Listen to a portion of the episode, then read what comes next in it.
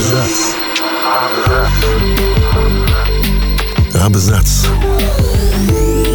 О книгах и писателях. О книгах и писателях.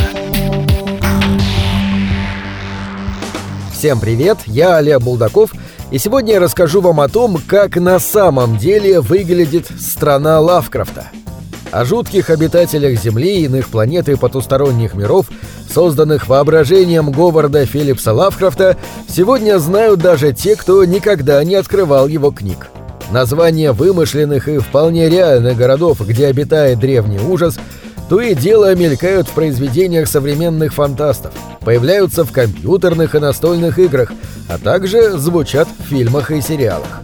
По сути, Лавкрафт создал новую мифическую вселенную, подробности жизни которой по-прежнему интересны и авторам, и читателям.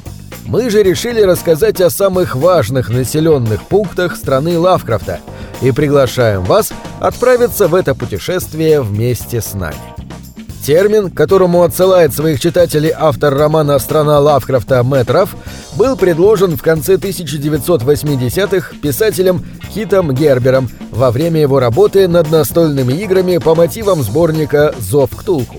Под страной Лавкрафта подразумевались все вымышленные реальные города и деревушки штатов Массачусетс, Род-Айленд и Вермонт, упоминавшиеся в произведениях литератора. Исследователи творчества писателя объясняют их расположение довольно просто. Именно Новая Англия была его малой родиной. Говард Лавкрафт родился в Род-Айленде, в местечке под названием Провиденс, где с самых юных лет его мучили ночные кошмары, впоследствии вдохновившие его на создание рассказов. Причин для беспокойного сна было предостаточно. Мальчик, потерявший отца в 8 лет, не отличался хорошим здоровьем, а все попытки посещать школу оканчивались то нервным срывом, то очередной болезнью. Когда мать будущего писателя оказалась в той же психиатрической лечебнице, что и отец, молодой человек только начал создавать фантастические истории для подростковых журналов.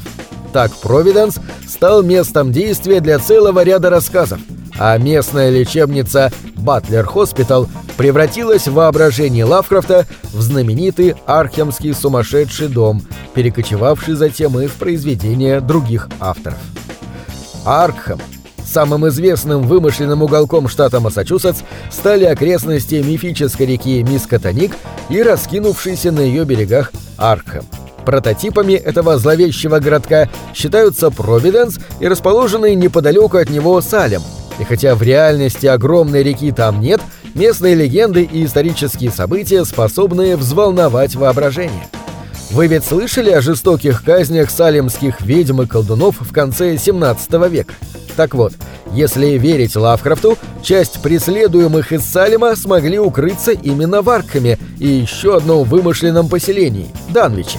Прототипом последнего стал британский город с тем же названием и затопленный при строительстве водохранилища Гринвич в штате Массачусетс. Примечательно, что в 18-19 веках все тот же Салем стал крупнейшим центром морской торговли и судостроения в Новой Англии. И как тут не вспомнить жителей лавкрафтовского Инсмута, заключивших договор с глубоководными тварями? Особенно если учесть, что реальный Салем, как и вымышленный Инсмут, был основан рыбаками и удивительным образом пришел от крайней нищеты к процветанию.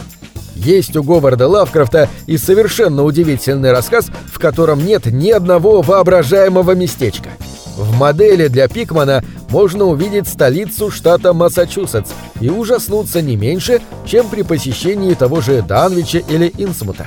Главный герой, художник Ричард Аптон Пикман, не только прогуливается по улочкам Норт-Энда, старейшего жилого квартала Бостона, но и предается воспоминаниям в Бэк-Бэй, а также узнает о существовании подземных улиц, которые бостонцы называют «тоннелями капитана Гручи» упоминается в рассказе и кладбище Холм-Коппа.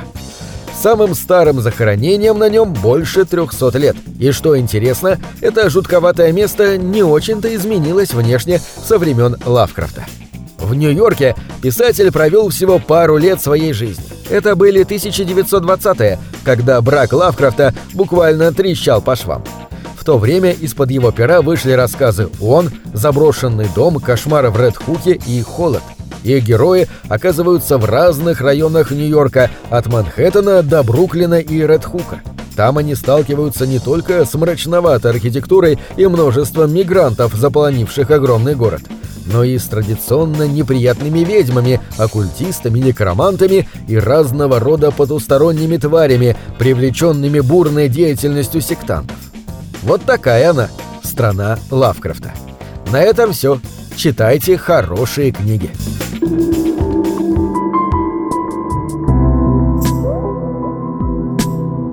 Книги — это двери, что выводят тебя из четырех стен. С ними ты проживаешь другие жизни, а свою умножаешь в тысячу раз. Тысячу раз.